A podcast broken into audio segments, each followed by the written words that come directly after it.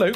May you live in interesting times is the famous Chinese curse. Well, alongside war and pestilence, investors have more prosaic curses as well soaring inflation, slowing growth, and a very tricky path for policymakers to forge. Fidelity's Global Chief Investment Officer, Andrew McCaffery, joins me for his thoughts on the storms ahead and where shelter may lie. Listen on to find out more. Andrew, welcome to you. Hello, Richard. Good to see you again. Um, well, let's start in China, where growth is slowing. Second quarter growth was only 0.4%, down from 4.8% in the first quarter, so quite a remarkable drop there. COVID lockdowns and supply chain problems are the contributing factors, of course.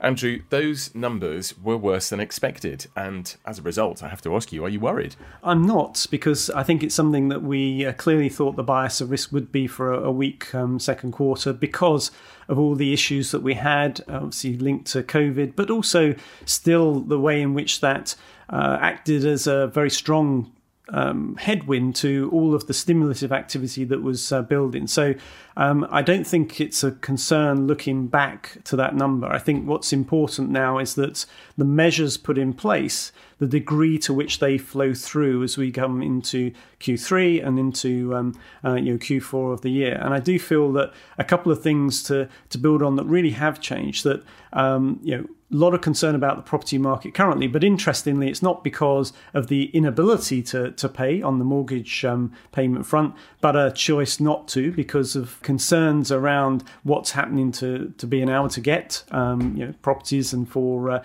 uh, how developers are able to deliver on their uh, their promises. But underlying this is that we already have provisioning has been taking place in uh, the banks, that restructuring of debt, restructuring of companies, and purchases of companies to move from weak to strong hands have been taking place. And I think a very important pragmatic shift by the authorities in the second quarter to look to stimulate growth and to think about how they get the economy going is still very much the uh, the play that um, is important as we look through the second half of the year. Okay, so um, disappointing economic numbers, but structurally behind it, you're, you're, taking comfort from some of the action that they've taken to um, to sort things out in the uh, in, in, various parts of the economy, um, and then the policy measures, the stimulus um, that uh, that might come through to follow. Yes, and in some ways, arguably that with growth having been uh, you know on the weak side of expectations, and that they still have very firmly a target that's looking for five percent plus growth, however challenging that may be to hit, they're certainly going to try and make sure that they can get close to that. They can generate um, the economic activity that they want during the second half of the year. So the risk is actually it biases more towards ongoing um, greater levels of stimulus and trying to get the economy uh, running at a higher level of activity. And I think that you know what's really interesting when you relay it back into markets.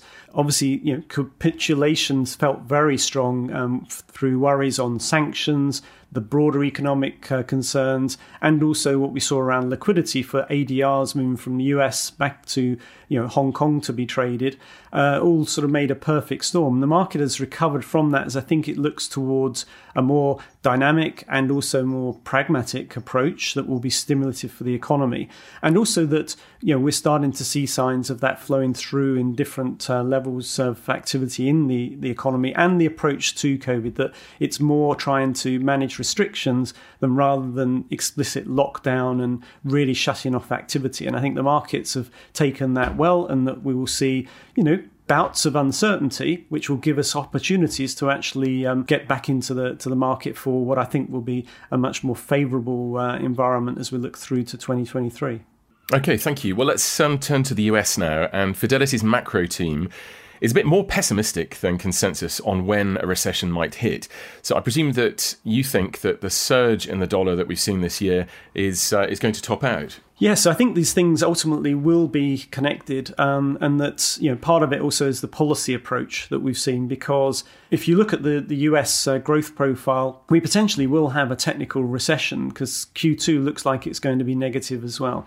The difficulty is that the structural nature of of that is so different to what we've seen in the past because of some of these constraints around you know, supply chain and goods being um, uh, you know, available, the way in which we've seen the dynamics of, of inventories being being built, and yet within this we've still seen remarkable uh, consumer resilience, despite obviously challenges um, uh, more on the fiscal front as we've come out and um, post that uh, very high stimulus that we've had over uh, you know 2021. So the dynamics looking forward, it strikes that although that resilient consumer has uh, has been impressive in keeping um, certainly the economy running at um, uh, you know high levels to, to date, or at least supporting it, is that that at some stage already we've seen elements of demand impact. And when you look at obviously how mortgage rates have moved, uh, house market is starting to um, and has rolled over to an extent.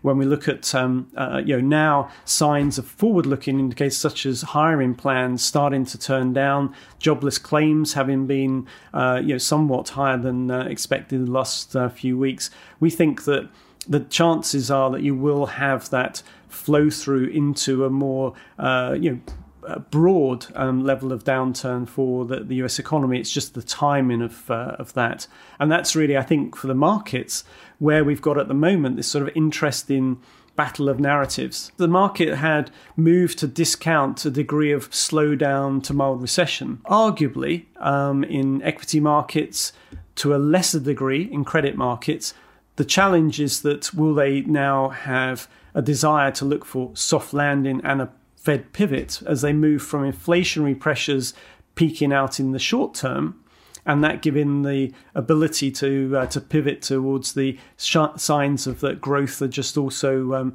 have turned down more than uh, they would like, and that's what the market I think is trying to really sort of seek out and um, uh, and think as a possibility the reality is we feel that that will be no more than an interim sort of you know battle of, uh, of views around that soft landing view that ultimately is going to give way to um, a more challenging uh, environment than just a uh, you know a very happy soft landing. So hope springs eternal.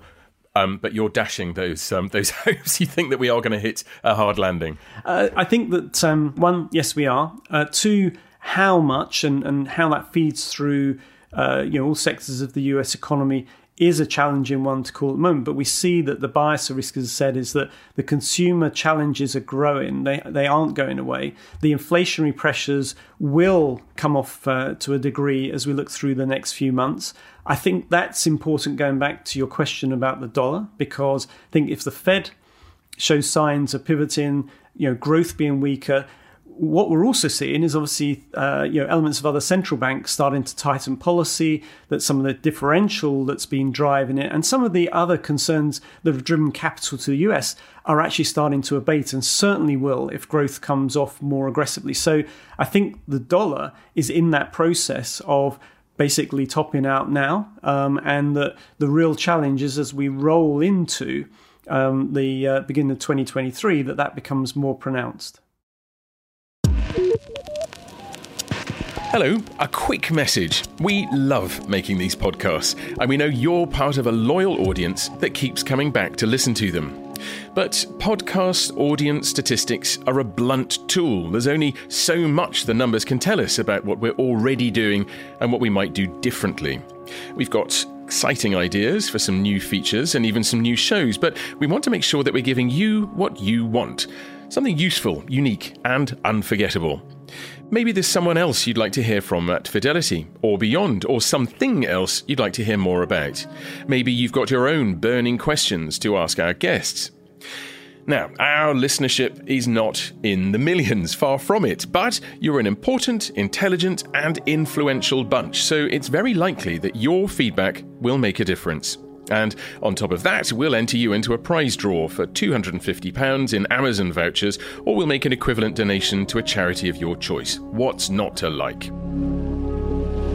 We've made it easy for you. All you have to do is click on the link we put in the podcast description, and that'll take you to a short survey. Or you can go directly to fidelityinternational.com forward slash survey. And the survey and prize draw close on September the 10th. We're really, really keen to hear from you and to learn more about what makes you tick, so please do tell us. Go to the survey link in the description on your podcast app or visit fidelityinternational.com forward slash survey. Can't wait to hear from you.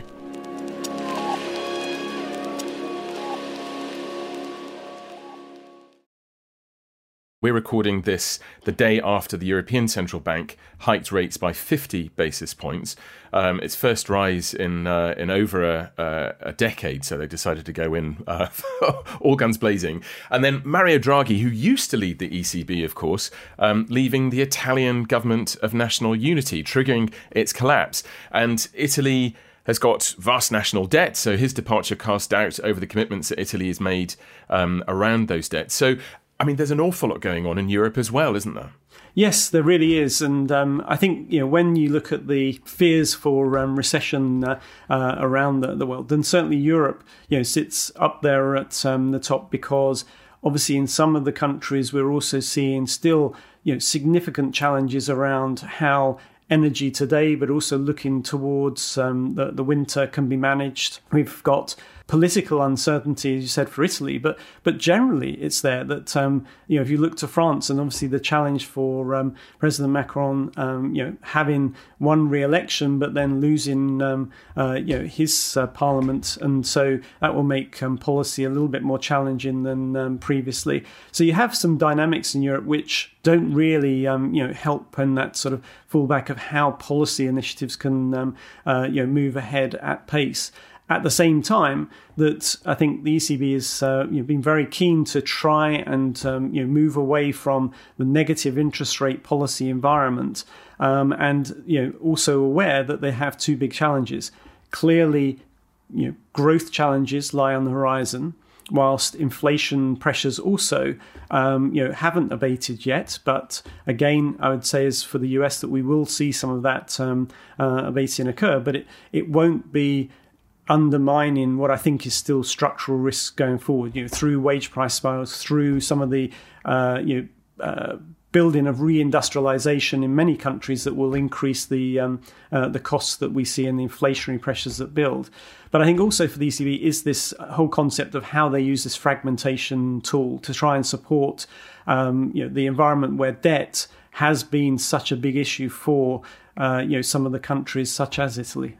Can, can, you very briefly explain the fragmentation tool? It's a defragmentation tool, I suppose, isn't yes, it? It's an attempt exactly. to try to to, to equalise the um, the pressures that there are across the eurozone.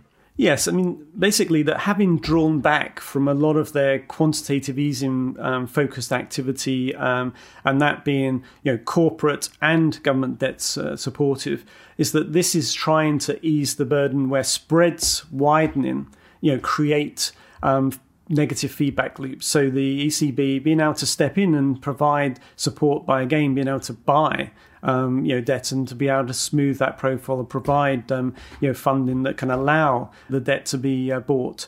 And that you know is in some ways it's just another way of trying to ensure that the sort of QE unwind doesn't create a massive um, uh, you know repricing too quickly that can be damaging across economic activity. So a stabilizer of sorts. Okay, thank you very much, um, Andrew, for, for that context.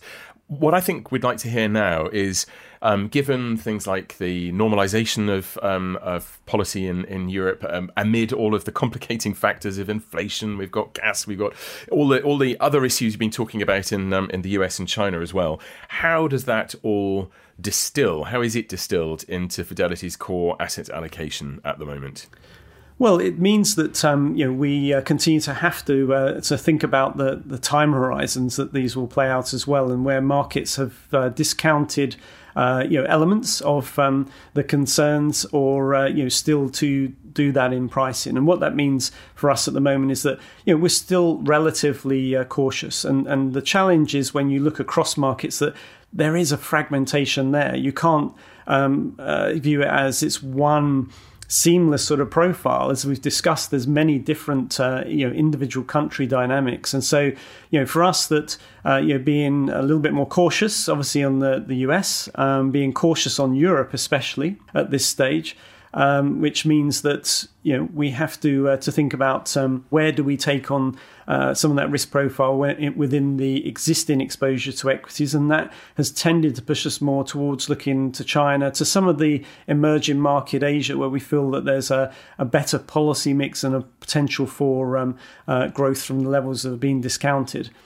If we look to credit markets, still a bias towards the investment grade area where we think risk adjusted returns are better than um, some of the risks still attached to uh, parts of the high yield market. Although, again, looking to Asia, it's interesting to see that obviously, you know, very um, challenging environment for high yield uh, with what's happening in, in the China property concerns. But, you know, getting back to levels where we think that actually it discounts an enormous amount. And as I said, that we are going through the process. So some of the worst is over. And so looking ahead, you want to be slightly more favorable.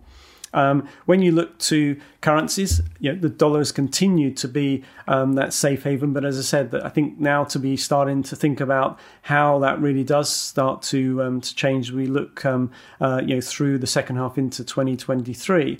Um, and then maybe the last part is just you know in those cash levels that um, trying to balance keeping some for um, longer term opportunities and still setbacks that we see over time as opposed to you know some of the shorter term um, you know interim repricing that uh, I touched on. And you know overall that means that we stay relatively um, cautious. We think that. Uh, one area where you'll see the markets, and it already has been, um, you know, building back a little bit more favourable is that duration, and so yields capping out a little bit at this stage because of the central bank policy being that little bit more hawkish and uh, aggressive now. Um, and the markets, though, uh, really seeking out that that means that the peak um, in this short-term cycle is um, you know going to be with us into 2023 and so you know yields actually can start to roll over to reflect those uh, growth concerns. And i think that's again you know a trade that you look at more tactically but can run uh, you know somewhat further and you know, we'll be reviewing that as we um, you know go through Q3 to see how much mileage that has um, to be able to run as we look at central bank policy and uh, and data again. Well, Andrew, thank you as always for your views. Uh, there's a Rich Pickings podcast to come. That's at the end of July, before we take a break over the summer. But in the meantime, if you'd like to read any more of the topics discussed today, please head to your local Fidelity website or to fidelityinternational.com. The producers today were Seb Morton Clark and Holly Eastman, with technical support from Alex Wilcox. For now, from me, from Andrew McCaffery, and from all of us at Fidelity, goodbye. This podcast is for investment professionals only and should not be relied upon by private investors. This podcast is provided for informational purposes only and is intended only for the person or entities to which it is sent. It must not be reproduced or circulated to any other party without the prior permission of Fidelity. The value of investments can go down as well as up, so you may get back less than you invest. For other important legal notices, please visit your local Fidelity website.